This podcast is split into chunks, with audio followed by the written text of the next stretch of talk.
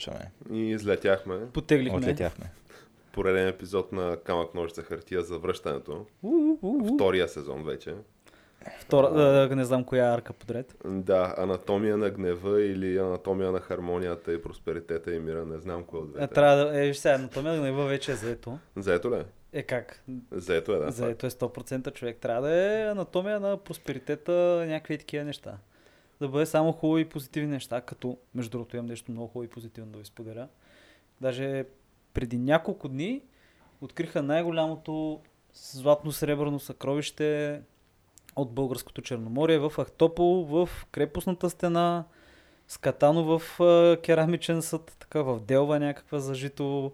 854 златни и сребърни монети, накити, обици, всякакви такива неща от 17 век. Златно-сребърно означава, че има и злато и сребро вътре, така не? Да, и злато и сребро. От средата на 18 век султаните там Селим II или Мурат III, не знам, някакви султани по това време, и се смята, че или са скрити тогава заради някакво такова пиратски набег или нещо, кой някой местен ги е скрил, или някои разбойници са ги скрили с идеята по-късно да се върнат. Обаче така и не са се върнали. Така и не са се върнали, да. А по това време е имало някакви пирати по нашото Черноморие. Да, ти представи си някакво, какво ли е усещането да направиш, примерно, някакъв огромен пиратски набез такъв.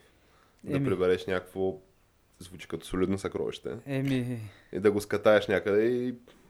Какви ще са причините никога повече да не се върнеш да го вземеш това съкровище? Ти потъне кораба, те убият, да не се върнеш просто. Такъв, че всичките тия усилия, които си положил към това да се здобиеш с това съкровище, в крайна сметка отиват на вятъра, ако не го пропилееш там по ханами и телешки дюнери и там другото, каквото се е правило по него време. Да, и баклава. Искаш да кажеш просто да осигуриш образованието на някакви жени в Османската империя, защото те, нали, харемите са образователни институции. Това кой го беше твърдял?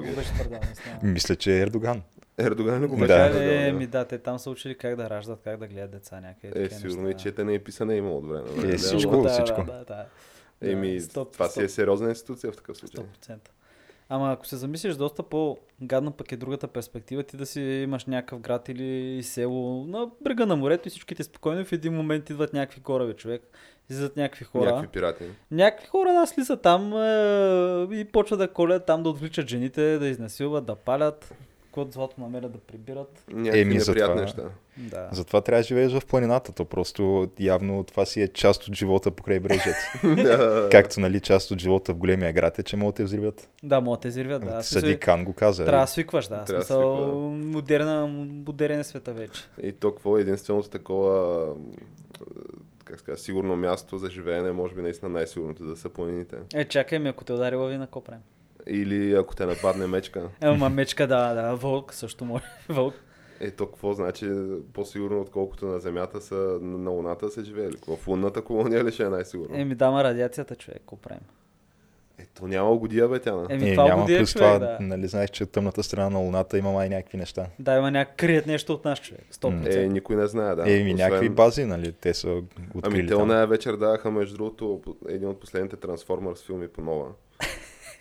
Аз, нали, го видях там, докато гледах някакви други, нали, предавания на нова в рекламните букове. И мисля, че на него филм се разбереш всъщност какво точно има на тъмната страна на Луната и бяха трансформери съответно. Такива, те бяха оптикони и мултикони ли бяха? Почвал съм да го гледам точно. Той се казва точно Тъмната страна на Луната. Така ли? Той филм, да. И заспах по средата някак, не можах да го доизгледам. Тоест искаш да кажеш, че начина по който... Да, иска да кажеш, че начина по който Майкъл Бейс прави филмите, понеже това него последните му 5 филма са все Transformers. Не? Са все еднакви. 10-15 години, нали, с това занимава човека, обаче преди това, нали, имаше там разни... Пърл Харбър май е негов. Негов ли е? Мисля, че е негов. Той има доста експлозии. Става дума, че той, нали, си е заявял в интервюта, че гледайте сега, мене се накехат, нали, красивите жени и бързите коли и аз това сламам. Но за тебе някакси като зрител не е било достатъчно това да ти държи вниманието така. Това е третия филм на Transformers и той мисля, че е първия, в който вече не участва Меган Фокс. Да, така. Викаш, загуби чара си за тебе магията. до някъде, защото то, аз мисля, че повечето хора за това го гледаха този филм, въобще тая поредица. А тя Меган Фокс нещо друго участвала ли е след това? Е, има някакви филми. Някакви, които никой не е гледал май. Е, имаше един такъв хорър, 3D хорър, той беше един от първите 3D хоръри. То е нормално да има хорър, другото... те така минава кариерата. Те са... По принцип, да, почнеш ли да участваш в хоръри, това май не говори много добре за кариерата. Не, участвай в това, в The Dictator с това Саша Барон Коен. И тя там играе себе си, нали, където предлага сексуални услуги на този близкоизточния, нали, фикционален диктатор. Нали, срещу диаманти, така че участва и в други филми. А тя играе себе си? Която предлага сексуални услуги на диктатори срещу диаманти, да. Тоест тя де-факто заявява във филма, че актрисата Меган Фокс е склонна да прави секс срещу диаманти. Сега то не може така да ги вадиш извън контекста, нали, особено шегите, нали, комедията. Ти знаеш, че тя комедията си е контекстуално изкуство такова. Mm-hmm. Но да. А иначе, като стана дума за съкровища, намерени и така придобити, може да споменем, че се задава, нали, едно друго съкровище на хоризонта.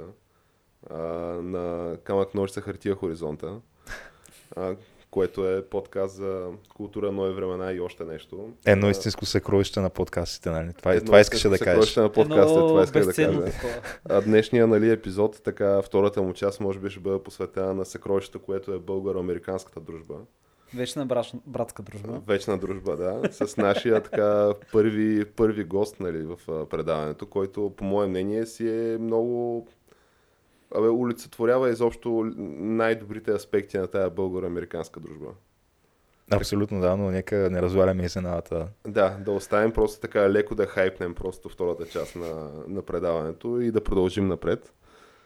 С какво да продължим напред? Аз предлагам, нали, да отворим седмичната ни хепанинг рубрика, любимата ми рубрика, и кой е най-големия хепанинг на небосклона, Геш, тази седмица? Ами аз бих казал, че то не е дори само тази седмица, то е... Тая година и това десетилетие. Десетилетия, да, поне няколко десетилетия назад по-голям хепанинг за България не е имало. Не е имало, наистина. И това е естествено обявената от нашия премиер Бойко Борисов... Амбиция. То не е амбиция, ми той директно си заяви, че правим го. Тоест че... въпрос на вече да се попълнят някакви хиксове в някакви документи. Да се построят. И това е, че България ще се кандидатира за домакин на Световното първенство по футбол през 2030 година. И тя ще бъде една съвместна кандидатура с нашите балкански съседи. И Гърция, приятели и партньори. Да, Гърция, Сърбия и Румъния. И бих казал, че това е една страхотна новина. Честно казано, аз не виждам какво може да се обърка. Мисля, че 100% ни го дават това световно. Няма нищо какво да се обърка. Аз не виждам защо биха ни отказали просто. Ако искаш, може да изброим и останалите кандидатури, нали, в момента, за които се спекулира. Ами, то има някои, които вече са официално заявени. Едната такава е Испания и Марокко. Ама сега на фона на нашата кандидатура, според мен, Испания и Марокко скучно е някакси. Скучно, да. Един геоги дели тия двете. Другата мисля, че беше Англия и Шотландия. Още по-зле там, още по-скучно. И мисля, че имаше още една някъде в Южна Америка, нещо от сорта на Аржентина и Колумбия. Много далече, векеш. Да, аз не виждам коя от тези останали кандидатури може да се конкурира с чисто и просто колорита на тази наша кандидатура. Колорита от една страна, може би Испания и Марокко да може да се, нали, конкурира с, нали, този колорит до някъде, ама от гледна точка основно на чисто финансовите такива аспекти. Понеже, нали, той часовото време, в което се играят мачовете, също има някакво голямо значение. А тук си е някакво европейско часово време. То тогава вече не се знае какво време ще е, защото има дебат в момента, но... Ама плюс-минус един час. Работа се един час, ще го преживеем. Да, и ние спекулирахме такива, кои може да са стадионите според те, в които така могат да бъдат посрещнати мачове от най-висок футболен форум. Предполагам, че поне ни, може би 2 до 4 стадиона, всяка държава ще трябва да дигне така с тия две ръце. Което... Ние като цяло един не можем да вдигнем, но 2 до 4... Не знам, звучи амбициозно. Значи ти твърдиш, че не се представяш как на трибуна Моци в Разград, примерно, хората ще кофеят на Германия, Франция. Аз си го представям, напълно си го представям там, това. Там в клетката на гостуващата трибуна. Да. Въпросът е, че хубаво, Ето мисля, че има някакви изисквания все пак за това какъв трябва да е капацитета на един стадион, за да може да приеме мачове от световно. То има и изисквания за града, в който е стадион. В смисъл хотели, инфраструктура и такива неща. Спокойно е тя. Те Разград имат един доста голям такъв висок хотел. Не помня как се казваше, но има хотел там. Да, беше свърши работа. Да, то това е забележителността на града. Аз съм минал два пъти през Разград и този хотел е единственото, което прави впечатление в този град. Значи отиваш в Разград и разхожда се из града и ходиш да гледаш хотел, вече познаваш един дюнер и вече. Сега не знам до каква степен говори, нали, моята така регионална връжда, нали, която чувствам с област Разград. Значи тук всички обаче точно ви пък двамата там, там малко бермудският триъгълник, Шумен, Търговище, Разград. Да, малко с вашия вечен биф, нали, като тиеш до... Кой е по-понай? Да, кой е по-понай, като тиеш от Търговище в Шумен и като кажеш, ходих в града, нали, няма смисъл да кажеш, че... Тяна да не се обиди някой зрител, нали. Аре, ай си правиш тук на някакъв пацифист, ама дай да чуем какво мислиш за Приморско, Тяна. Не, аз не неща за Приморско е човек. Кажи за автономията на Бургас, Тяна, кажи. Ще я правим, автономията на Бургаска област след човек. Да. Аз ти казвам, че това нещо, ако стане, България само ще вържи и цъфне. Обаче, така, обаче не трябва да го правим. Добре, а в крайна сметка вече не трябва да се прави това. Не, вижте, това е моето лично мнение за автономията. Добре ще бъде за бургаския регион, но няма да е добре за България. Това е ти като се замислиш, икономическия двигател на България от към райони, в момента имаме югозападна България, което включва София, и имаме Варненска и Бургаска област, които са по-добре. Сега, айде, Пловдив вече е по-добре също. Руси, тоест, ако трябва да го вържем, нали, към темата с БГ 2030, може би ако трябва да се дигна така 4 стадиона, да речем. Разбира се, че един ще е Бургас. Значи Бургас дължно ще има стадион. Да направят примерно някакво преструктуриране на Лазур. На нафтех стадиона, да. Той стадион го преструктурират на всеки 10 години. Да. Аз мисля, че той в момента е що го е приличен, но просто е с много малък капацитет. Той е мъничък, да. Точно този стадион беше до 15-20 хиляди зрители. Да, до моето училище. За групова фаза може и да стане. Ще направим просто отстрани една външна такава трибуна, както руснаците. Вземи думите от остата. Дори не е нужно, между другото, не е нужно да е цяла трибуна. Мога просто да се направят 2 или 3 по-високи блока, които да има такива, да могат хората. Да. И после ще се продават жилища и ще се избият парите, човек. По едно скеле отстрани на блока, което дед мога да седнеш да гледаш мача. Ще наревят нам някакви седалки, нещо. Ще избият парите и накрая ще излезе всичко на плюс. На всеки етаж на скелето ще има по един така наш сънародник, който така, нали, очевидно... Продава слънчоглед, да. И на всеки етаж. В фуники от Вестник. От Вестник, класика. И другите опции са, примерно, мисля, новия вече обещан официално стадион на Ботев Пловдив. О, да, той пече се също. Който мисля, че те заявиха, че до 2020 ще е готов. Тъкмо до 2300 ще има време да се разработи малко, да се пробва как е. Да. Аз мисля, че тая идея, която беше за нов национален стадион в Овче купел, май позамря. Позамира сякаш, да. Да, така че това може би трябва да го изключим. Но мен все пак ми се иска някои от емблематичните такива, нали, стадиони също да получат, как се казва, да бъдат открити към света, нали, хората да видят какви неща имаме. Примерно, представи си Германия, Франция или примерно Германия, България, да ги бием отново на митичния стадион Бунчук, нали? В Дупница. Да, Кайзер Франц Бекенбауер е ял много сериозно и брал много сериозно гайле. Когато Марек са били Байер Мюнхен на този стадион. Това преди колко години е било? 60 и някой е било, но въпросът е, че спомените са още живи, Тяна. Между другото имам... Той Кайзера сигурно е играл тогава. Би трябвало и да го помни. Имам въпрос, който го даваха и на Стани Богат. Марек беше съкращение от... марксист, антифашист... Революционер, емигрант, комунист. Една любопитна тривия за нашите зрители. Това е псевдонима на Станки Димитров, който той сам си измисля, но явно налага се доста. Да, а той те основава, или по-скоро в негова, нали, чест и в негово име е основан този отбор. Да. Понеже и до ден днешен си го има отбора, мисля. Има го, да. Освен това, целият град е бил кръстен на него. Как се казва, Станки Димитров? Да. И даже не съм убеден дали не се е казвал и Марек също града, но може и да не е. Може това вече да се бъркам. Добре, имали сме си Сталинград, защото пък да си нямаме и такъв град. Да. Пък и говорейки, нали, за такива соц неща, които искаме да покажем на света, според мен стадиона на Мира в Перник също е потенциален кандидат за мачове от най-високи нива.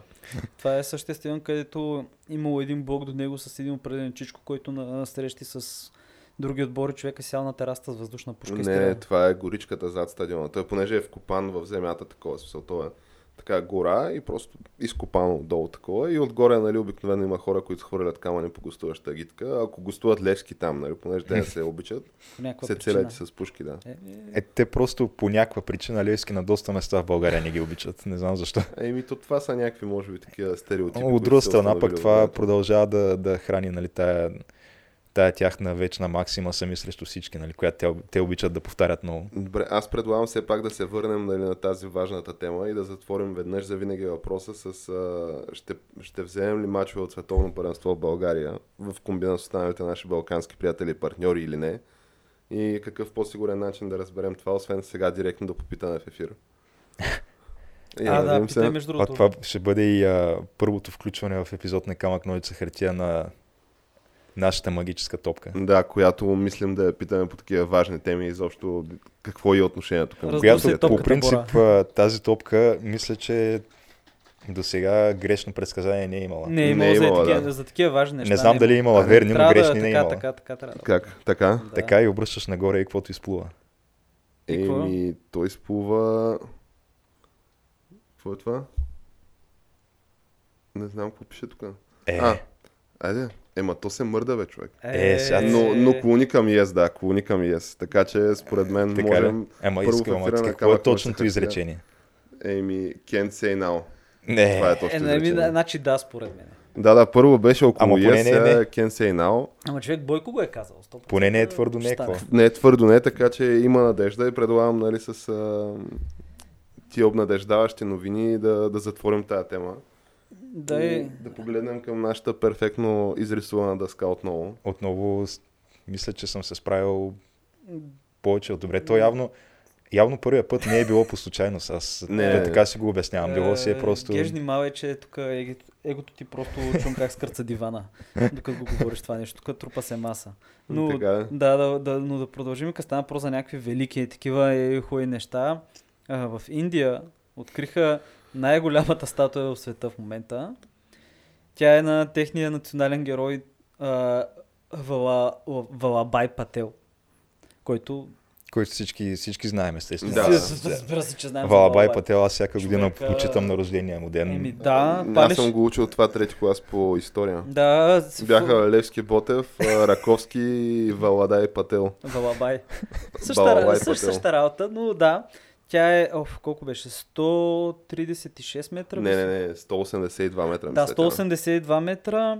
Най-голямата статуя. Да, на средата на изкуствен остров, посред изкуствено езеро, което е 2 или колко там квадратни километра, до еди си кой резервоар голям воден. $420 милиона. Мен ми е интересно в тия 420 милиона дали се включват и парите покрай изкуственото езеро и цялата инфраструктура там, нали? Все пак трябва поклонниците да могат да отидат, нали, се поклонят на тази. Не трябва да се забравя, че това е... Може би целият проект, не знам. Не знам дали е целият проект. То не е ясно, че дали е толкова, защото тази статуя се строи, мисля, че от 2003-2005 година и е бил още проект на Моди, преди да стане премиер на цялата държава. И да, но за сметка на това в момента се прави по-голяма статуя, по-висока с не знам колко, 10-15 метра в Южна Индия, която пък ще е на един южноиндийски крал. И статуята му включва и коня, човек. Нашия герой е по-як от вашия герой. Да, общо взето правят се някакви мегагигантските статуи. Понеже, нали, ти спомена кони, аз искам така някакси, за да може нашите слушатели и зрители да добият по-лесна представа, нали, за мащабите на тия неща. Според мен ще бъде добре да отнесем тази, нали, история към някакви по-близки, нали, нам неща, по-близки за сърцето ни и географско, нали, и културно, и езично, нали, ако трябва така да... Усещам на къде биеш. И понеже 430 милиона на мен си ми се струват сериозна цифра, обаче от друга страна пък мисля, че тия ремонти покрай по облагородяване, нали, на центъра на Скопие, с всичките, нали, успехи и монументи, нали, които отбелязват тия успехи. Те мисля, че бяха около над $1 милиард евро, мисля, че строеше това удоволствие. Да. От една страна, от друга страна, нали, тази статуя на краля с коня, по-голяма ли ще от на Александър Македонски статуята? Е, виж сега, вероятно, да. Доста по-голяма. Да, да, ама ще бъде ли така... Коня, дали той ще бъде надарен? Дали ще бъде надарен така, като на Александър Македонски коня? Това ми е въпроса. Който е бил натопорчен и готов за действие. Буквално готов за всякакви подвези. Е, сега пак Александър Македонски го язди. Да, да, не може, нали, да... Предполагам, че който и кон, нали, Александър Македонски да го язди. Така ще се каже, коня е костатка. Гле, костатка. Бахте кефа. Не знам. Не, виж сега. Със сигурност на индийците ще е по-голяма статуята. Сега коня не знам дали ще бъде кобила или сега или мъжки кон. Нямам идея. Това предстои да го видим. Не сме, нямаме така някаква вътрешна информация. Не сме виждали скици и чертежи на проекта. Е, видяхме всъщност. Но то не се вижда реално. То пак е, пак е на някакъв изкуствен остров, мисля.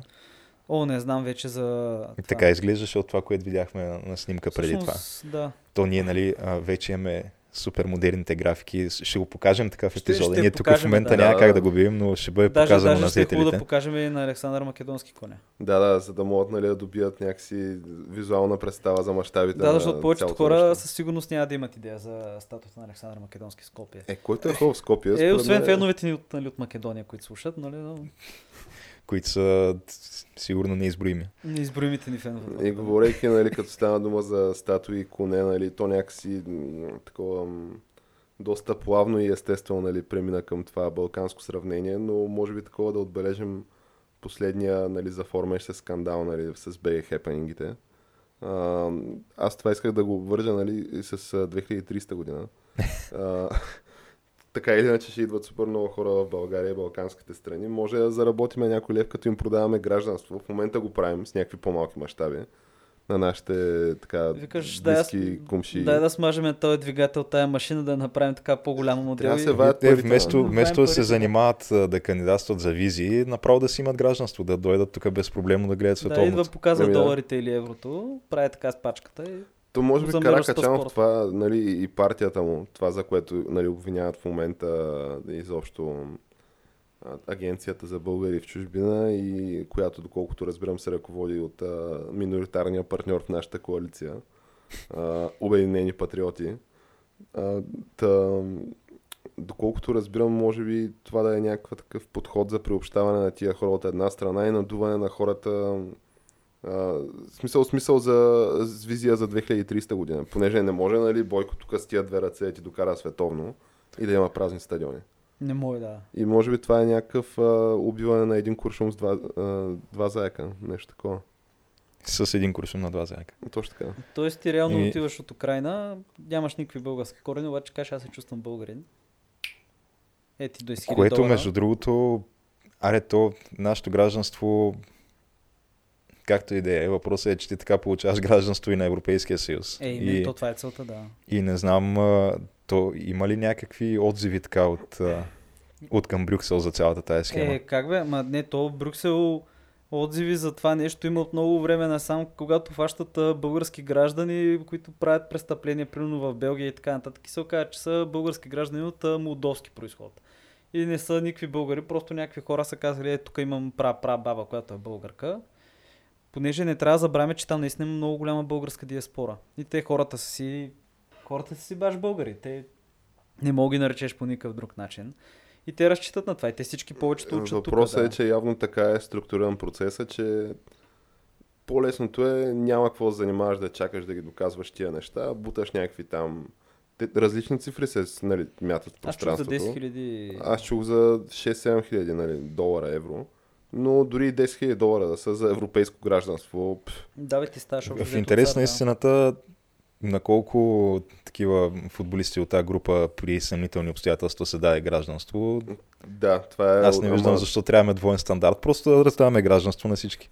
Ами аз това отдавам към. Ние сме такива отворени хора към света. Ма да бе, хора, и без тези граници са някакъв измислен. Плюс това, както прочетах в неновините тая седмица, Обединените патриоти са казали, че всъщност това с продажбата на гражданство е с цел да се бори демографския проблем и да се вкарат свежи пари в икономиката. Да. Така че аз не виждам какво лошо има. Ами то, говорейки за демографския проблем, всъщност нашия приятел и комшия по операция и по офис. Имаме си вице-премиер за пръв път по проблемите на демографската политика. Крайно време беше. Господин Валери Симеонов. Така че, може би, нали, цялото това нещо е, цялото това нещо според мен е добре планирано, е с мисия и визия за бъдещето. И изведнъж излизат някакви, нали, журналисти и някакви граждани. Едните да разкриват някакви съмнителни практики и схеми, а другите да протестират вече, може би, 15-ти пореден ден в центъра на София с призоваване, нали, този човек да си подаде оставката. Може би те просто самите те не виждат колко контрапродуктивно действат, тъй като от една страна клатят конструкцията, което е любимата ми фраза за това, което виждаме, нали, като обществено, нали, управление на държавата ни. А от друга страна, по този начин, може би препятстват излизането от демографската криза и справянето с този проблем пред нацията и отечеството ни. И въобще да, въпросът е тия хора защо продължават да се бъркат където там, където ни има работа и където да. Нямат капацитета да осмислят всъщност колко правилни и добре структурирани са тия последователни ходове, които вървят в последните години. Те са точно стъпка по стъпка. Ти го виждаш, че всичко е изписано и наредено и мислено е човек. Аз усещам как тук някой, нали, може би, не твърдя, че нямам някакво установено мнение. Правилно ли е, не е ли? По-скоро размишлявам на глас, но ми се струва, че се иска така някаква политика на големия скок, нали, да стане. С едно штракване на пръсти и изведнъж станем европейска държава, тук където да нямаме никакви проблеми. Индустриален център някакъв. Да, голям. Докато хората такива, явно просто специалистите, вещите хора в тая материя, виждат какви са проблемите, седнали са, преценили са ги от всички ъгли, нали, добре, сега как ще бъде най-добре и най-устойчиво, тази моя любима дума, да се подходи към ситуацията. И си решили, че ами ще вадим пари от далавери с гражданство и... другото какво е? Демографски, аз не знам какво се прави по този въпрос, няма някакви конкретни стъпки. По демографския въпрос. По демографския въпрос, обаче имаш вице-премиер там. Това, което бизнеса предлагаше, някакви хора предлагаха, беше да се прекрати, да се махне трудовия стаж на жените в майчинството. Да. Това е някакъв такъв... Да, защото просто губят се пари, така няма смисъл. Да, това е мярка за справяне с този проблем. Това е справяне, да, и просто е така и да се насърчи жените повече да работят. За кое ме да раждат? Ще кажеш, че българската нация намалява, нали? Тук е някакво... Няма такова нещо. И това е въпрос с отворен край, според мен. Да. Ние трудно можем да го разнищим тук за 15, 20, 30 минути. Да, за съжаление не сме в Министерски съвет, където влизаш в стаята и след 5 минути излизаш човек. Ударил си две ръце белот и си казва, правиме го. Еми е това. Но говорейки, нали, за работещи жени, според мен време е така една идея да насочим поглед извън, нали, нашата си колибка и нашата си къща и да почетем така и да коментираме една, може би, скръбна до някъде вест. За една много, много трудово работеща жена, която няма да работи не чак толкова скоро. Абе, не се знае. Абе, то не се знае, ама тя го обяви човек. Обяви го наистина и с това, според мен, цяла Европа вече няма да е същата. Понеже преди малко стана въпрос какво били правили от Брюксел по въпросите с далаверите с българското гражданство, каква била реакцията. Те според мен в момента имат доста по-трудни, неотложни и важни проблеми от това, нали, че там в някакви балканци си правили балканските далавери. Но на европейско ниво вече. Нали, което според мен още като са ни приемали, е било ясно, че това... Абе, то е било ясно, да. Ясно е, че ни избутаха тук с последни сили, понеже след това следващата вълна за присъединяване ще да е след 10 години. Но става дума за Ангела Меркел, която заяви, че повече няма да се кандидатира за лидер на своята партия, Християн-демократския съюз, и че няма да се кандидатира и за канцлер. Което беше, може би, такъв доста съкрушителен удар, нали, точно в този момент. Тая новина, може би, е логична, предвид факта, че в последните няколко регионални избори в Германската федерация, нейната партия бележи сериозни отстъпления в резултатите. Исторически, буквално исторически. Да, исторически отстъпления в резултатите. Като цяло и доверието в нея доста рязко спадна последните години. Тя едва успя да се състави последното правителство. Даже до последно не се знаеше ще успее или няма ли да успее. Кой знае какви компромиси и неща е направила, за да и се навият коалиционните партньори. Но да, то след като ти така аре да не казваме еднолично, но до голяма степен еднолично си отговорен за така доста големите проблеми в Европа, които наблюдаваме последните години. Allegedly. Е, да. Си отговорен. Всичко е цветя и розия, геш, стига е. В един момент трябваше да се стигне и до това. Ами, то това беше ясно, че се стане. Аз не знам защо се коментира с някаква изненада, понеже това са някакви естествени процеси, нали? Взимаш непопулярни решения, съответно трупаш негативи. Да, смисъл, непопулярни решения основани на твоя идеология, не на някаква практикалност. И след това натискаш всички страни членки да се съобразят с тия решения, поставяйки ги пред на практика свършен факт. Да, и в един момент махалото, като почне да се връща на другата посока и осъзнаеш, че абе, не са толкова добре нещата. Да, но то това според мен е, понеже наскоро стана дума, не знам с кой коментирах, кога ще успеем да стигнем, нали, нивото на цивилизация, описано в Star Trek. Където е някакво... То е супер лява комиутопия, очевидно. Но въпросът е, че ние натам вървим сега, но мисля, че има и такива ретроградни образи. Елементи. Да, и елементи, които са своята подривна дейност и такива... не знам как да ги нарека, неудобни мнения, не, по-скоро подривни мнения и коментари, само пречат на колелото да се завърти толкова бързо, че да излети в космоса, образно казано. И може би това към, нали, това решение на Меркел да е било някаква така стъпка напред, според нея, в това утопично бъдеще, където... Аз, честно казано, не виждам как космическото ни дело ще прогресира достатъчно при положение, че хората, които работят и посвещават живота си на това нещо и достигат до някакви нови постижения и изпращат, примерно, нов вид ракета или не помня какво беше. Ние след това върху... ние след това сме... Повече ни интересува това, че примерно на тениската на конкретния човек е имало жена по бански и го разкъсваме и му унищожаваме кариерата за това нещо. Да, и човека излиза със сълзи на очи, се извинява, нали? Да. Просто той не го очаква, понеже той не е подсветен. Другия път да не бъде антисоциален нърд, нали? Това така че аз не виждам, да, тая утопия, която... Абе, с сегашния начин на мислене не виждам как ще станем Star Trek тип цивилизация. Не. Далече сме от това. Може би къде за щастие, къде за нещастие. Според мен сме на една политика на големия скок от това. Абе, това да, последната политика на големия скок и ние не знам колко са 60-70 милиона души така скочиха в ръката. Милиони скочиха, да, и никога повече не се завърна. Да, никой не се върна и китайците още им държи влажно. А и между другото, понапредва ни времето, имаме едни, може би, там 7-8 минути. Да затворим хепанинг. Не, значи трябва да споменеме за това, което се е случило в Финландия тази седмица, където в един архипелаг, който се намира между Финландия и Швеция, той е с автономен статут, но е част от Финландия и представете си, преди няколко дни излиза си един там, забравяхме името, Свен някой си. Горан Ериксон, да кажем. Да, финландско име беше. Да, някой си Мики Хала, нали, нещо си такова. И човека си излиза до тоалетната сутринта на острова.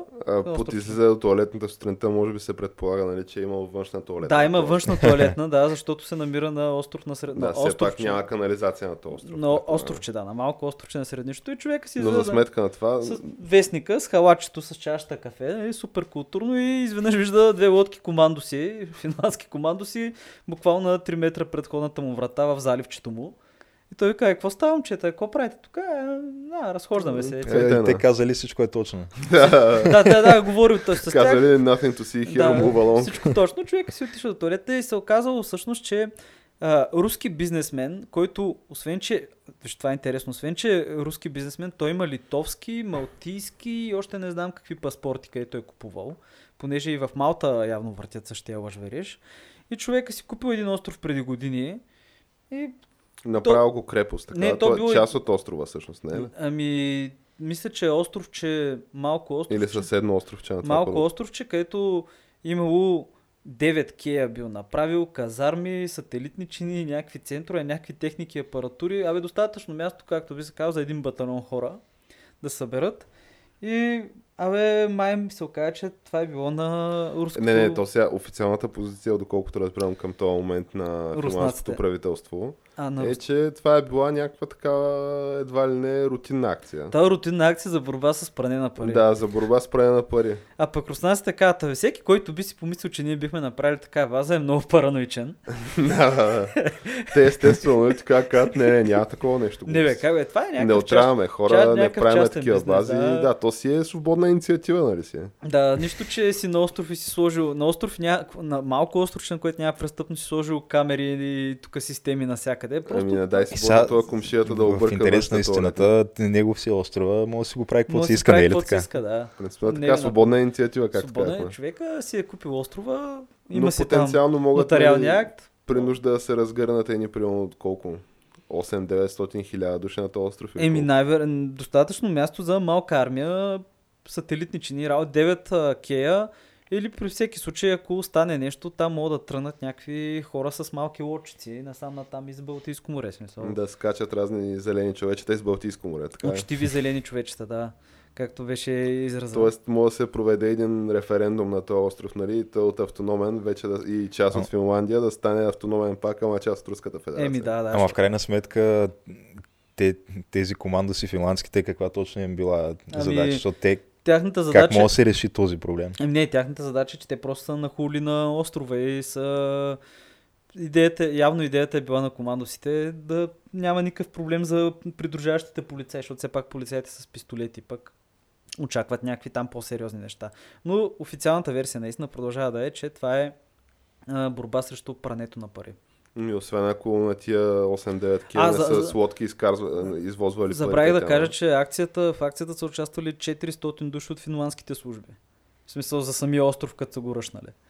Тъй, че, да, то буквално е било ръшна острова. 400 души за някакво островче, да, с там 5-6 сгради. Значи, мен единственото, за което ме е яд суперно в тази история е, че въпросният финландски господин не е посегнал към GoPro-то си, примерно, или към телефона си да снима акцията, е посегнал към бинокъла си, нали, е лишил останалата част от света от тази супер колоритна гледка. Да, просто е почнал да си гледа какво се случва там, било му интересно, защото по негови думи той от години мисля, че има нещо там нередно. Защото за какво са ти 9 кея? Нямаш причина да имаш 9 кея.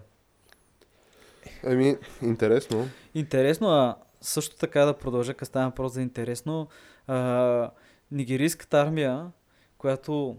В Нигерия армията има определен особен статут, така го кажем, защото те са си като държава в държавата малко. И преди няколко дни нигерийската армия открила огън срещу мирно протестиращи шиитски протести. Според Amnesty International не са били мирно протестиращи. Мисля, че май 50 на души са били убити. Ама с бойни патрони. С бойни патрони, да. Не си играят на древно. Не си играят на древно, освен това едва ли имат гумени патрони. Възможно е да... Те не може да нямат. Защото те много често нямат радиостанции, пак камо ли гумени патрони. Сега говорим за африканска армия, човек. Не говорим за европейска армия или западна армия. Нищо, че има хубави... Има действащи африкански армии, така да го кажем, но в случая... Армията на Египет и на Марокко, примерно. Това е Северна Африка. Това е вече друго. В смисъл, под Сахарска Африка са съвсем друг филма. И като им казали, като ги критикували, вие защо тук стреляхте по тия мирно протестиращи хора, които между другото протестират, за да се освободи техния лидер. И те просто поснали едно клипче на Тръмп, който той казва. Това е официалният отговор, е просто линк към клип на Тръмп в Twitter. Да, официалният отговор на официалния канал на нигерийската армия. Без никакъв коментар, просто един линк, един ретвит просто. Това ти е достатъчно очевидно, за да кажеш какво мислиш, да. И какво се казва в въпросния твит? Това е цитата, в смисъл клипче е отрязано как общо взето Тръмп, като го питат ако имигрантите, имигрантския керван. Да, чакай. Мигрантския керван, който в момента пътува към границата и го питали какво ще стане, ако тръгнат да хвърлят камъни по нашите военнослужащи. Той казал, аз съм им казал, всеки камън да го смятат за бойно оръжие, нали, за пушка. Тъй, че да отговоря, да стрелят там. Тоест, думите нали, на американския държавен глава, те вдъхновяват разни крайни елементи и държавни армии из целия свят да предприемат същите действия. Ако гледаш един ръководи чрез личен пример малко. Ако гледаш американските медии, едва ли не Тръмп е убил 40 души в Африка и тъй. Но не, просто са го използвали като извинение. Те нямат много голяма причина да се оправдават и така нататък. Защото това нещо си е, да я знам, един четвъртък за нигерийската армия. Мисля, така, просто не знам по друг начин как да го кажа, последните години особено. Междувременно обаче пък Елон Мъск е казал, че идеята на Тръмп за Space Force е най-нормалното развитие на нещата и това наистина трябва да се направи необходимо. Да, между другото и аз така мисля. Да, так му щях да кажа, да приключим Happening рубриката с една така по-позитивна новина и да затворим, нали, някакси... Но това е интересна препратка, понеже ни връща към Star Trek бъдещето. Това е, може би, стъпка в тази посока. Еми, не може да има извън... така експанзия на човечеството извън Земята, без да помислиш за Space Force. Няма начин да стане. Ама то от много отдавна космоса е милитаризиран, просто не е въоръжен, тъй че това трябва да се вземе под предвид. В смисъл, това е естествено да има нещо такова, особено когато почнат големите сили да се конкурират в космоса. Което вече виждаме наченките на цялото това. Той е процес, който е почнал преди 10 години, даже аз според мен вече крайни продукти те си имат готови. За това отношение. Нали, китайците изстрелваха ракети срещу сателити, а пък американците създадаха уж някакъв сателит, който може да се храни с други сателити, да ги ползва за части и така нататък. Уж. Това е малко sci-fi звучи вече. То звучи sci-fi, Чакай сега, отидахме пак трябваше да завършим позитивно, отидахме пак в някакви неща, не са на 100% позитивно. Тук говорим вече за космически военни действия, това не е позитивно. Не, това е един от техническа гледна точка позитивно, но пак звучи sci-fi, обаче това оказва човека, който в джоба си държи елка, камера, записващо устройство така, и може във всеки един момент да провери каквото иска. Което преди 20 години ще да звучи като научна фантастика. Добре, не сме в Канзас вече, така да го разберем. Аз предлагам с това да затворим днешната It's Happening рубрика и да преминем към... Да вземам да проверя как се движи госта ни. Да видим къде се... Защото времето се наближи. Добре, приземяваме се тогава. Ще кацаме за кратко. Моторът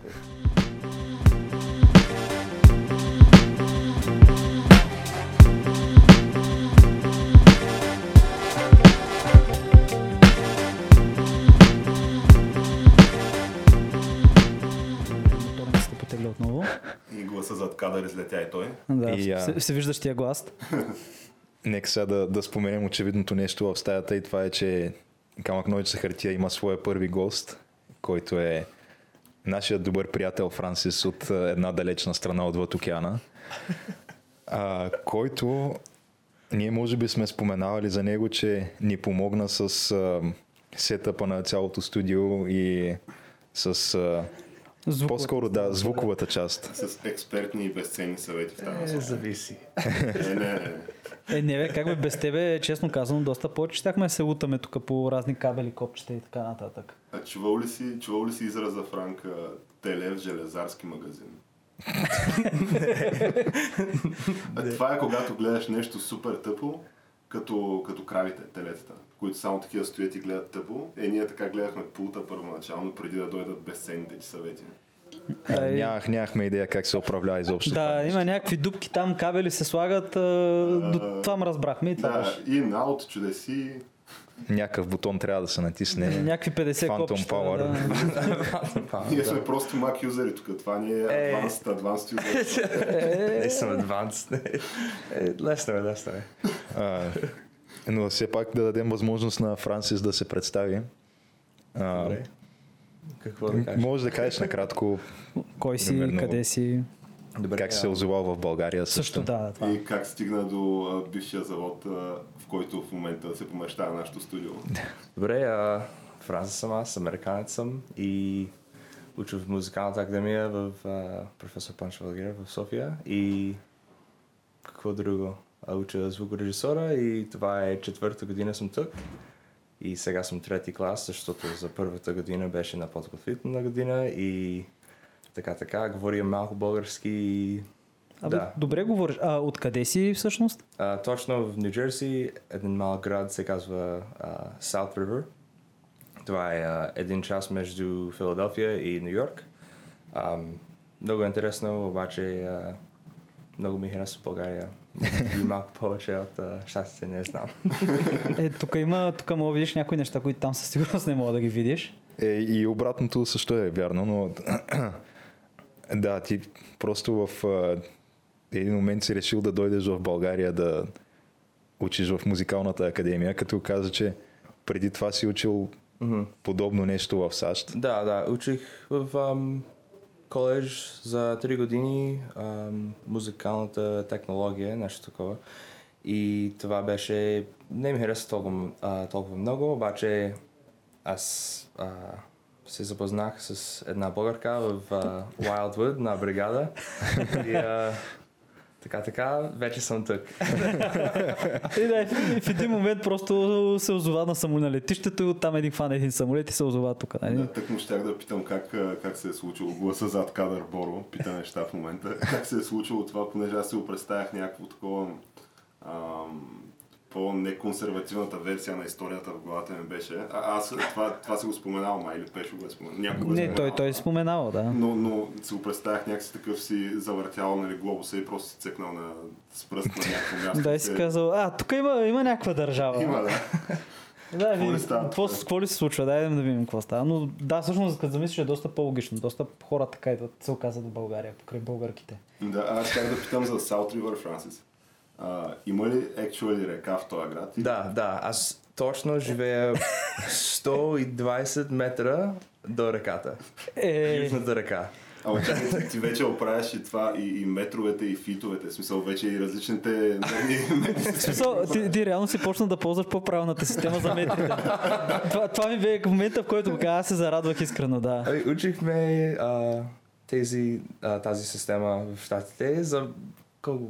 когато бяхме в 7-8 клас. И знаех малко, обаче сега много по-добре, защото живея тук и използвам.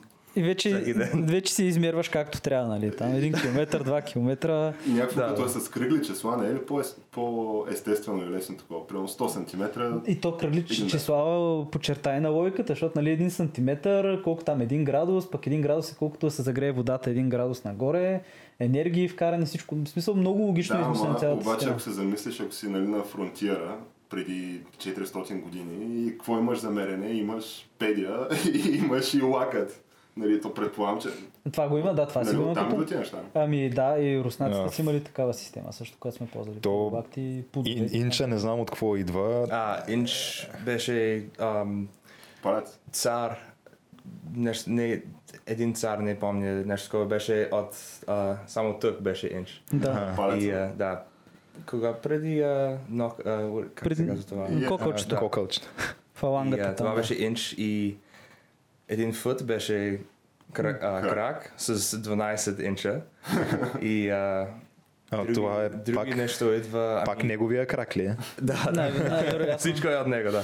И обаче не помня за майл, обаче знам, че 5280 фита в един майл и това е 1760 ярдове, които са 3 фита в един ярд. А то един ярд е долу-горе колкото 1 метър. Не, близо 90 сантиметра. Да. Защото е много близо. Мисля, че 1 фут е 30 сантиметра. Да, от около 30 и няколко сантиметра. И нещо някъде е там. Някакво такова, да. Да, но някакво, една идея се замислям, че е по-лесна така, може би, аклиматизацията, интеграцията, нали? Защото тук какво имаш? Имаш, нали... ярдове в метри, докато ако си примерно от UK или от Индия, имаш и обратно шофиране вече, което става по-тегло.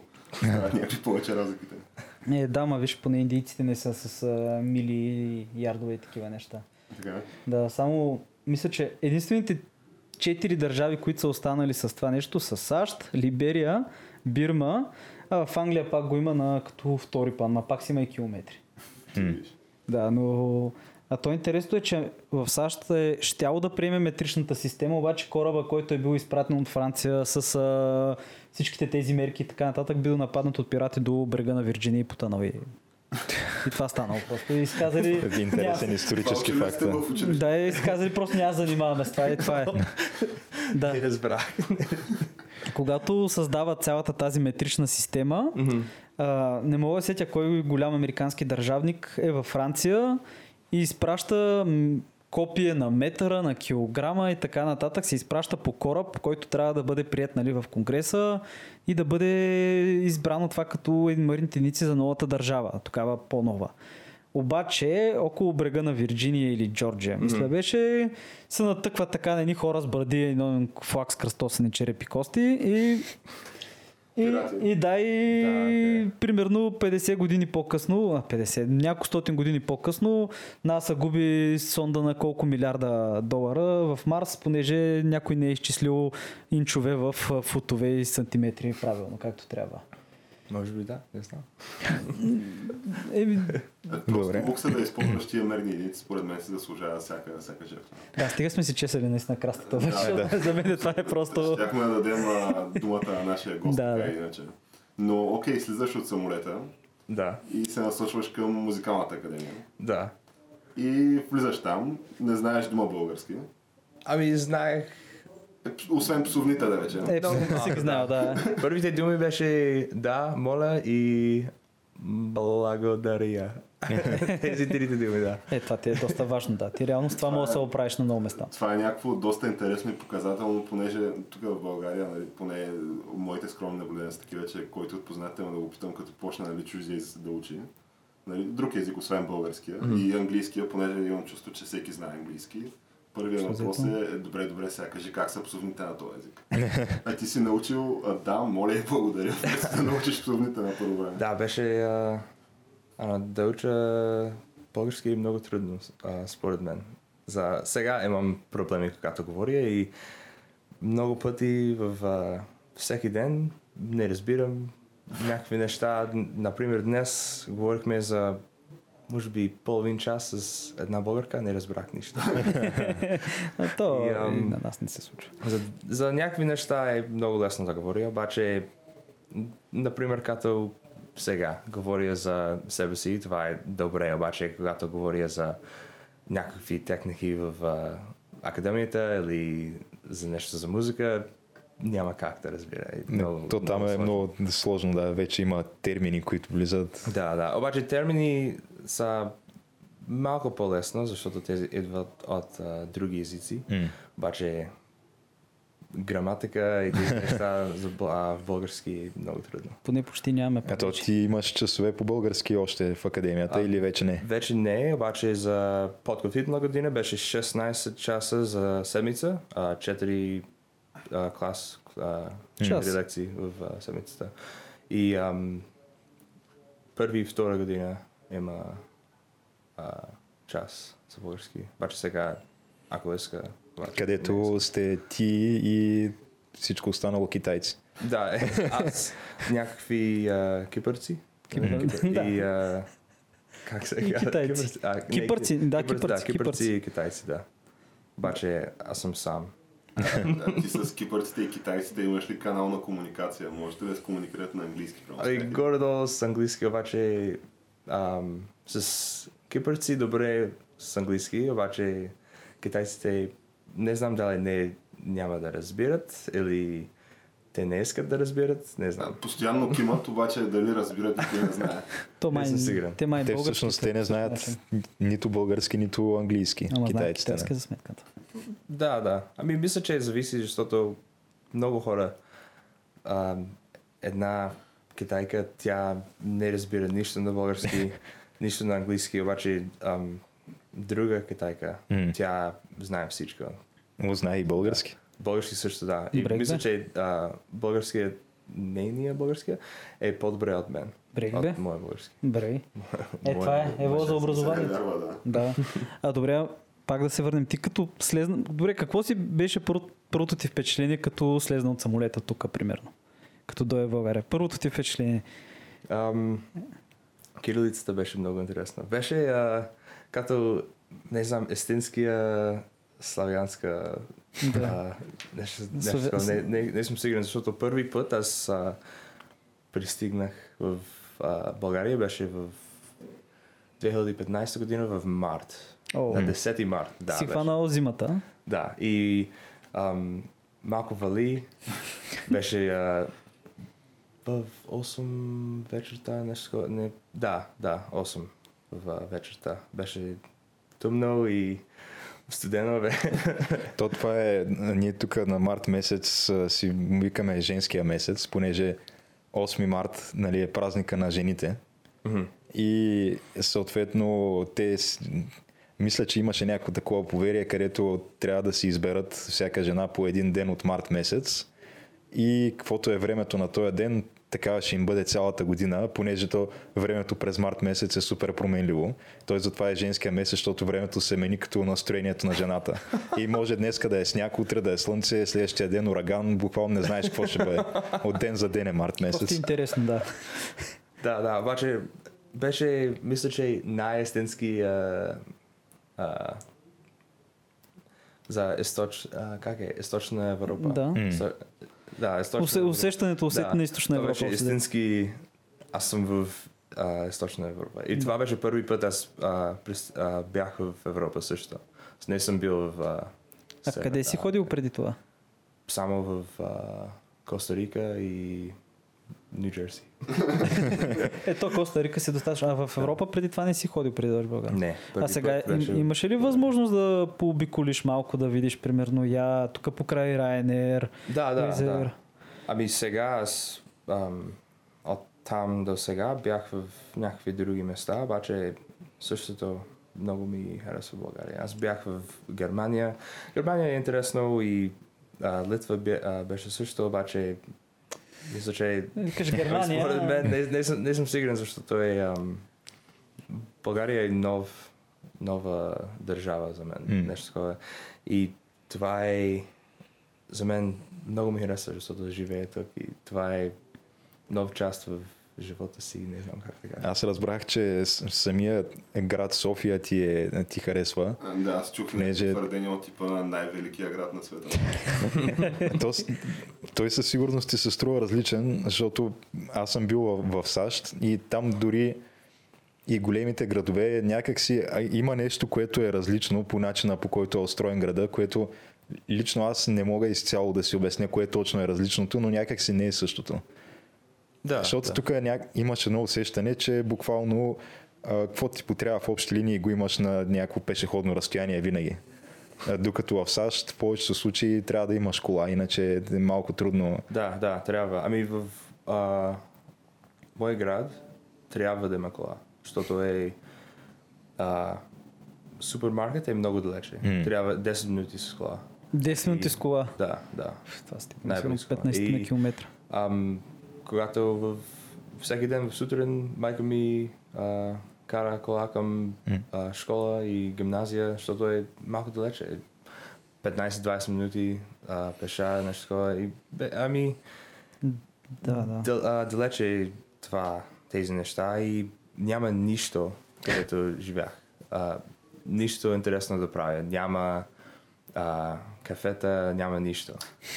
Много е скучно. Те са всъщност, то предполагам, това е нещо като предградие на някой по-голям град. Не? Да, ами аз живея един час от Ню Йорк, обаче това, не знам как се казва, technically е предгради, сега предграда към Ню Йорк. И това е един час. И сигурно много хора работят в Ню Йорк от този град, или? Да. Ами с влак или с кола, с автобус един час. Като каза влак, Франк, понеже аз имах можах да видя една-две железници по Европа. Mm-hmm. И ти си се качвал нашите влакове, не? Да. БДЖ-то. Да.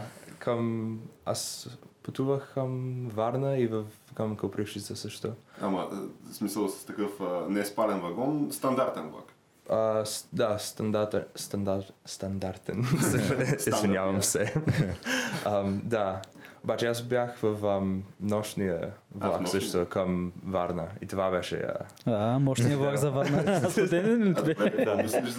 Понеже аз от скромния ми опит, аз напоследък много не пътувам с влак, обаче пак имах възможност преди няколко месеца да пътувам Шумен-София с влак.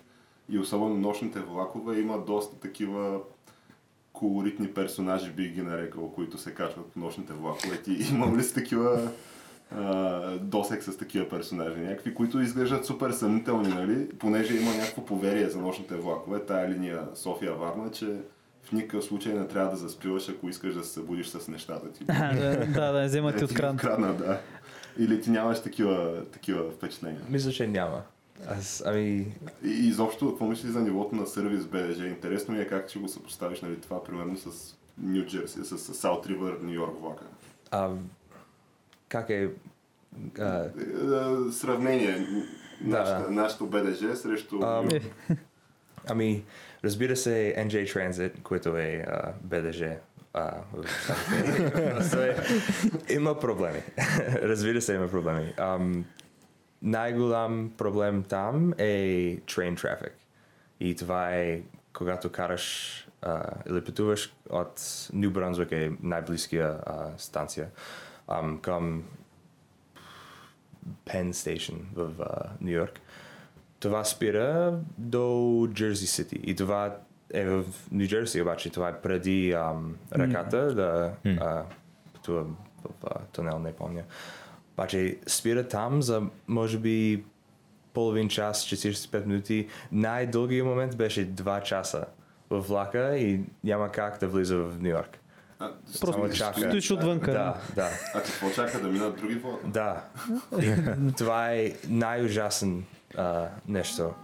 Най-ужасно нещо там. Вие не сте ли нещо като технологичен лидер такова? Няма ли как да се реши по електронен начин? Да, влакове са малко...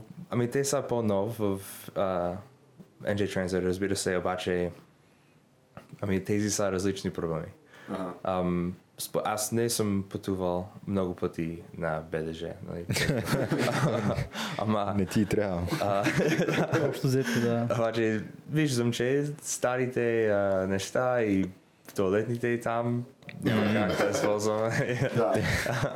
Но поне има туалетна, защото междуградските ни автобуси нямат туалетни тук. За какво ти е, бе? Не. Автобусите са, ако ти се доходи, стискаш или просто трябва да отидеш да кажеш на шофьора, може да спреш, че ми се пикае. И си избираш някакво храстче или някаква горичка, оглеждаш се отляво, оглеждаш се отдясно, да си сигурен, че никой не гледа и си вършава. Ако изобщо спре.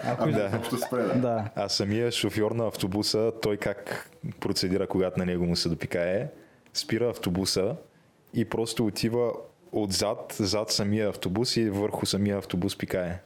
Защото това е единственото място, където може да се изпикае без да го видят пътниците. Защото ако отиде някъде отстрани на храстите, хората от автобуса го виждат. Без значение от коя страна е, затова той просто... Подозирам, че си го преживял, нали? Не, аз съм го виждал как карам по магистралата и гледам как е отбил автобуса отстрани в аварийната лента и просто шофьора отзаде пикае на самия автобус. Ма чуеш тинкай, бе? Не може. Да. Освен това, химикалите за тия вътрешни туалетни, които над автобусите са много скъпи и не ги ползват. Нищо, че почти всички автобуси от по-новите флоти го имат това нещо. В смисъл, имат си вътрешна туалетна уж, поне на хартия. Влак към Копривщица беше, няма туалетна, само е дупка. Дупка, да.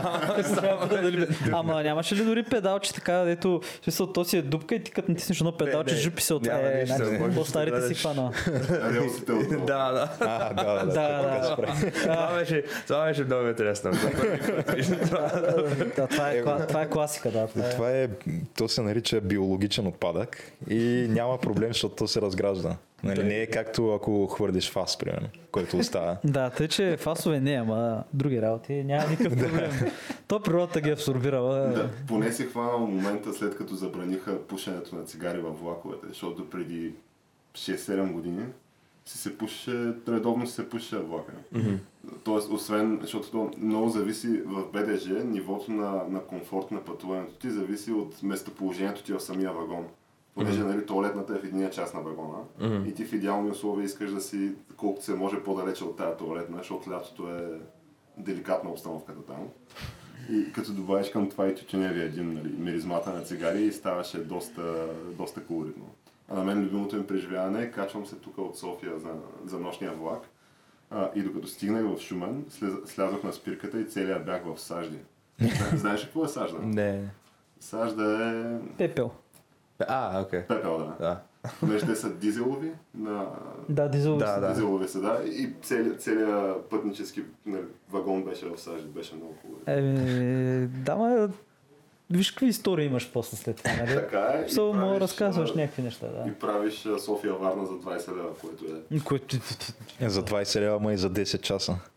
И затова много ми хареса влакове тук, защото е много по-ефтен от... за... Как е? От Ню Бранзуик към Ню Йорк и завръщане се казва. Да. Двупосочен. Не помня точно, беше $25 или нещо такова. За един час. Да. Разстояние. Ето БДЖ-то направо избухва на това. Аз какво ви казвам? Не може да ги бориш на цени БДЖ-то. То те затова май малко фалирват, ма нищо е, ще се оправя там. Да се върнем, нали, може би към така централната, не толкова страничната тема, но да знам, има ли още някакви, понеже си тук вече близо 4 години, нали така? Да, има ли още някакви неща, които да знам, да се сблъскваш с тях, такива те изненадват, да са ти някакви нови, изобщо вървиш си по улицата и виждаш... И се сблъскаш с българщината. Аз исках да попитам, понеже ти си учил си в САЩ, учил си и тук, и долу-горе какви разлики намираш в... като цяло и в образованието, и в така, младите хора, с които контактуваш, които са... Защото най-вероятно е различна атмосфера. Ами, да, обаче това е сложен въпрос, защото където уча сега, аз съм един от 4 в трети клас в звукорежисура сега. Само 4 сме. И няма как да бъда как е, lazy. Да скатаваш. Да. Добре. Предполагам, не съм сигурен. Няма как, обаче в Щатите, когато учих там, беше ужасен. Никой не направи никакви домашни нищо. Никакви усилия. Да, нищо. И това беше като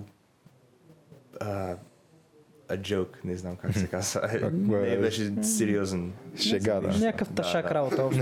Да си го кажем, просто цялата работа е била пълен ташак. Обаче беше много скъп да уча там и никой не иска да бъде там. И не знам защо, защото плащаш да учиш и защо няма. Ами да, то е някакво интересно, понеже аз колкото разбирам в САЩ в момента има един огромен проблем с тия студентските заеми. Да. И някакви май достигат около 800 милиарда до трилион, може би. Невероятно. Огромни. Невероятно количество. Където разни млади хора, нали, са теглили заеми, че да могат да изкарат Джоки университет. И след това тия заеми, аз поне не мога да си ги представя как връщаш някакъв заем, примерно от не знам, 80-100 хиляди долара, предполагам са някакви... Той има и някакви по половин милион долара. Където учих беше в Community College. Беше това само за половише, нещо за 2 години, обаче аз учих за 3 години, няма да говоря за това. И нямам дегри. Обаче, например, брат ми уча за 5 години в... как беше... не помня думата, обаче той учи за 5 години. Университет вече истина. Да, за бакалавър, за инженеринг, нещо. И за година беше 45 хиляди долара за година. Tuition fee. Да, обаче той има стипендии около 20 хиляди долара и за другите той няма как да плаща 24 хиляди долара за месец, така че той има... как е лон, не помня. Заем. Да, заем, добре. И сега той беше много не късмет, лъки, не помня. Да, с късмет. Да. Късметля. Той има работа сега, той работи в Ню Йорк и така за една фирма в как е private firm, не знам как се казва. Частна компания. И той има работа, той може да плаща заема. И обаче други хора няма как, защото много хора уча и университета взема много пари, те става много богат, обаче студенти са... Но нямат нищо. Той, освен това, брат ти е учил някаква практическа специалност, от която има смисъл. Инженери се търсят, докато има изключително много, така да си изразим, bullshit специалности, които изкарваше и след това на практика какво точно ще работиш с това не е ясно. Да, с някакъв fine arts degree. Например, приложно изкуство. Музикалната технология, какво е това? Това е глупости. Ама създали са един курс там. Обаче да знаеш, да знаете, аз учих за 3 години и беше $8,000 за година. Около беше $3,500 за семестъра, обаче с книги. Книги беше, за семестъра беше около може би $200-$300 и след това аз трябва да пътувам всеки ден, защото живях 40 минути с кола. Трябва да карам всеки ден. И това да платя автогаз и нещо такова, това е много скъп. И сега уча за бакалавър и това е €4,000 за година. Да, ти плащаш тук €4,000 на година. Като чуждестранен студент, да. За семестър е $3,911.66, което е специално на нас това не звучи като някакви не бивали пари, абсолютно. Никой тук не плаща толкова пари. Знам, обаче за мен това е идеално е. Супер е. И най-важното, научил си някакви неща. Смисъл, може да дойдеш да настроиш на някакви хора, да им дадеш експертни съвети как да си направят тъпа по аудиото. Виждаш пулта, разпознаваш го, кажеш това, тук, онова, нали, цък-цък. Това пулт е ужасен, това е да чипешият пулт. Но сметка на това, интересно преди това в аудиотехнологии, предполагам, че нещо знаеш ли за аудиотехнологиите, каквото и да означава това, след като изкара 3 години аудиотехнология? Зависи. А той там предполагам, вие сте учили някакви неща, свързани, нали, с технологии, но от някаква така сравнително базова музикална теория, сигурно по-скоро не, защото тук мисля, че се набляга много на тези неща. Но чисто музикална теория от типа на той, аз не ги разбирам, но тези неща, които, нали, с брат ми си обсъждате, понеже вие двамата учите заедно. Това не сме го споменали още. Не сме го споменали, да. Но ето, че беше споменато. Става дума разни полифони и така нататък. Предмети, които са в общи линии за един музикант някаква теория, която трябва да разбира, нали, от гледна точка на когато слуша някаква музика, да може да анализира тук какви похвати са използвани и така нататък. Мисля, че се учат сравнително сложни неща в нашата академия. Да. Много съм доволен с академията. И, за мен е малко ефтине. Обаче за българите, може би, мисля, че беше $675, нещо такова за семестъра. И това е скъп за българите. Обаче, според мен беше... Академията е много добре, защото когато уча звукорежисура, трябва да знаеш полифония, трябва да знаеш хармония. Когато записваш класическа музика, трябва да знаеш как да четеш партитури и тези неща. Това е много важно и в академията ние работим с тези неща. Всяка седмица има концерти, които записваме и това е едно нещо, което никога не направим в щатите. И може би това е само за колеж, където учих, обаче... То между другото мисля, че не е само в щатите това, нашата академия тук е някаква уникална по рода си въобще за целия Балкански полуостров, мисля. Нито в Гърция, нито в Румъния, Турция, никъде няма музикално училище, което да има толкова, нали, способни преподаватели и така нататък, които наистина се разбират от работата. Те и затова идват кипърците тук, примерно. Да. Те имат... мисля, че в Кипър няма. Обаче в Гърция има, но мисля, че беше малко трудно да кандидатства за там и беше много скъпо също. Ако помня. Мисля, че това беше.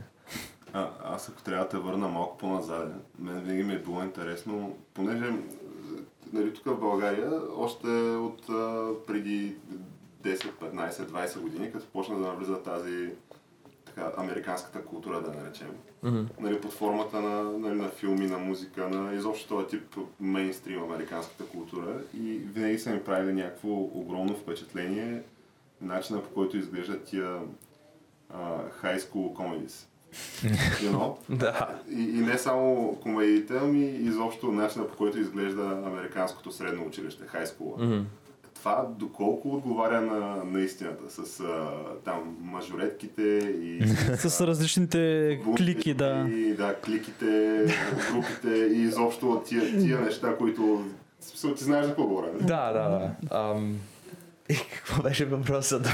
Това съществува ли е художествена измислица? Да, ами... където учих в South River High School, ако искате да знаете.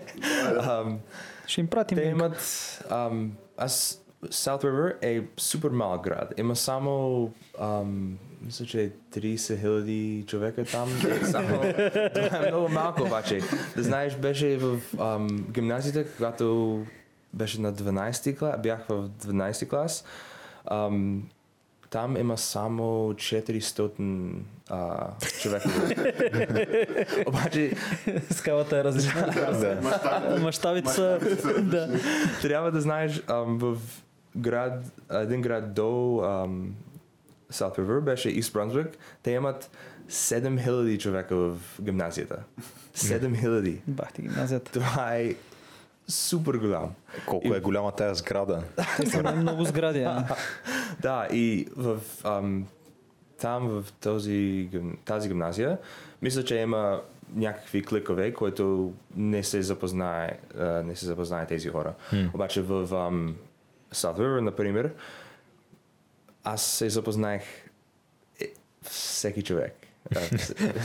Или нещо, не знам как се казва. Просто познаваш всички. Да, познавах всички, и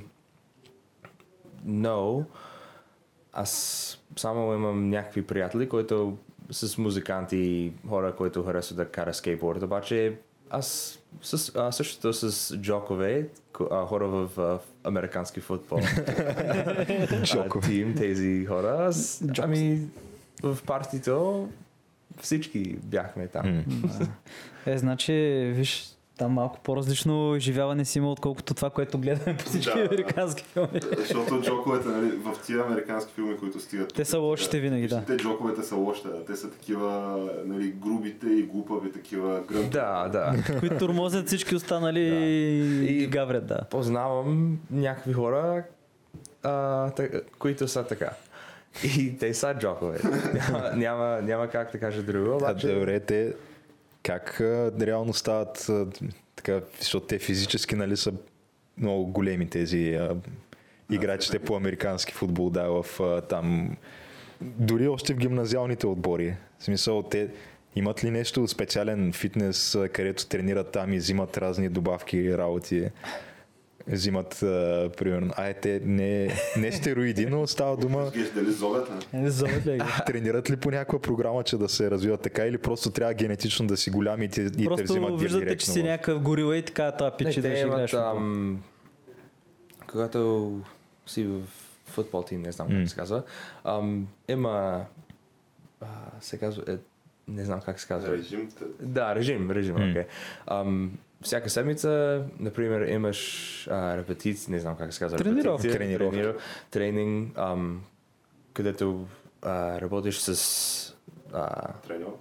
Да, не знам, you have like practice with the team. И може би в сряда, четвъртък и събота вие сте в фитнес. И те имат режим, нещо такова. Да, и ходят и си блъскат. Да, и... не знам. За тези неща, аз съжалявам. Това е много важно да знаеш, че не говоря много пъти. Мисля, че това е първи път говоря за тези неща на български. Това е малко по-трудно да говоря. Ние те хвърлихме директно дълбокото. Още по-дълбокото. Добре, кажи ти като си бил в Community College. Имало ли там тия сурорите? Грик система. Където учих? Не, обаче. Братовчетка ми е в... не помня какво беше. Обаче познавам много хора, те са в... Сигма. Или Tri-Sig се казва. И да, сорорити, те имат навсякъде. Познавам някакви хора, които дипломира от Penn State. И това е, мисля, че е най-голям университет с Greek Life. Това звучи малко като секта. Какво е секта? Да, да. Е същата дума. Звучи някакво такова, понеже те нали си имат такива initiation правила. Такива ритуали. Ритуали, да. Да, това е, да. И това си го има. Да, това е абсолютно прав си. И обаче да знаеш, това е малко смешно. Можеш, ако си в фрат е за мъже и сорорити е за жените. Можеш да живееш в фрат хаус и с може би 12-20 човека. Обаче за жените не можеш да казваш, защото има... ще говори на английски, защото това е... There's a law that was enacted like a long time ago, and it's New Jersey, New York, and I think Pennsylvania as well, where it's actually a law that does not allow brothels to be formed. So sororities are not allowed to have houses because if there are more than 6 women living in a house together that are not related, it's considered a brothel. По законна дефиниция. А това 2018 продължава да си съществува този закон. Защо е? И това е... Познавам много хора в Tri-Sig и те живеят навсякъде, не в същото място. Тоест не се концентрират на едно място да правят някакви безумни купони, включващи магарета, наркотици и тоги и така нататък. Говорим за филми. Иначе аз спомена все пак, че вече записваме от може би малко над 40 минути. Така че ако искате може да се ориентираме към приключване. Да, само да попитаме нашия гост да знам как вижда бъдещето си в, изобщо от настоящия момент в България ли ще бъде това? Как нали, ти похвали се, че така започваш вече employment тук, което е сериозна стъпка. Изобщо какво очаква нашия гост? Да, и още един въпрос, все пак говорихме преди това за едни паспорти. Смяташ ли, да използваш тази хубава врътка в българското законодателство и да си вземеш гражданство и да имаш двойно гражданство? Да знаете, че трябва да живее тук за 10 години. Не 5. 10 години за студенти и 10 години. Много сме стрихни, бе. И, така че уча тук и познавам много хора, които работят като звукорежисьори. И не съм толкова сигурен сега, обаче мисля, че ще остана тук след завършвам университета. Ще видим. Не знам още. Сега си на студентска виза. Моля? Студент виза. Да. Ти... имам сега, обаче... А ти имаш ли нужда изобщо от виза всъщност? Не, имам... няма нужда за виза. Може да влиза тук за 90 дена. Без виза, обаче след това трябва да има виза. И първи път аз бях тук за виза Type D. И това е long stay за чужденци в България. И след това сега имам лична карта. Браво, че сте дочисти. Обаче това е лична карта за чужденци. Да, Бог, скоро тук ще те натурализираме. Ще прибавиме. Ние позволяваме двойно гражданство, всичко е точно. Няма проблем, даже ако имаш, то вече това не става, но в един момент, ако имаш повече пари, просто ти ще взимаш паспорта, няма проблем. Даваш там, ти касовата бележка, прибираш го. В първата част на записа говорихме за, разбира се, такава, в момента тече скандал по медиите. За далавера, знаеш ли какво е? Как няма? Не. Колко години в България не си го чул? Евала. Корупционна схема, при която ти даваш пари, аз ти давам гражданство. Е такава схемата. И има, колко пари трябва? Колко беше? 10 000? Говори се за числа между... Само 10 000 евро? Да, между 6 и 10 000. Между 6 и 10. Следващата година ще бъде два семестра в академията. И си гражданин на Европейския съюз. Тук може да пътуваш навсякъде в Европа без проблем. Ако решиш да не учиш магистратура, може парите да ги дадеш направо за една лична. Инвестирай, човек. Приеми го като инвестиция в бъдещето, да.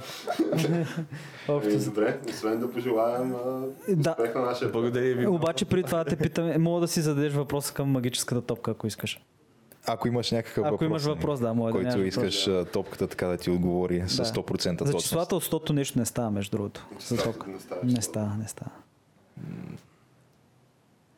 знам. Should I live here for the rest of my life? 100% да. Ще видим как се казва. Prospect good. Идеално. Какво повече, да. Свърши си работата. Да благодарим на топката тогава. Да, и да благодарим на Франсис за гостуването, че той стана първия гост на Камък Ножица Хартия. И който ни е гледал и ни е харесал, може да сподели и да хареса страницата, а пък като ако не ни е харесал, пак може да сподели, пак може да хареса страницата, ние няма да се разсърдим по никакъв начин. За да може да ви запознаваме с още много нови интересни гости, както днешния. Много се радвам, благодаря много. И до нови срещи на всички.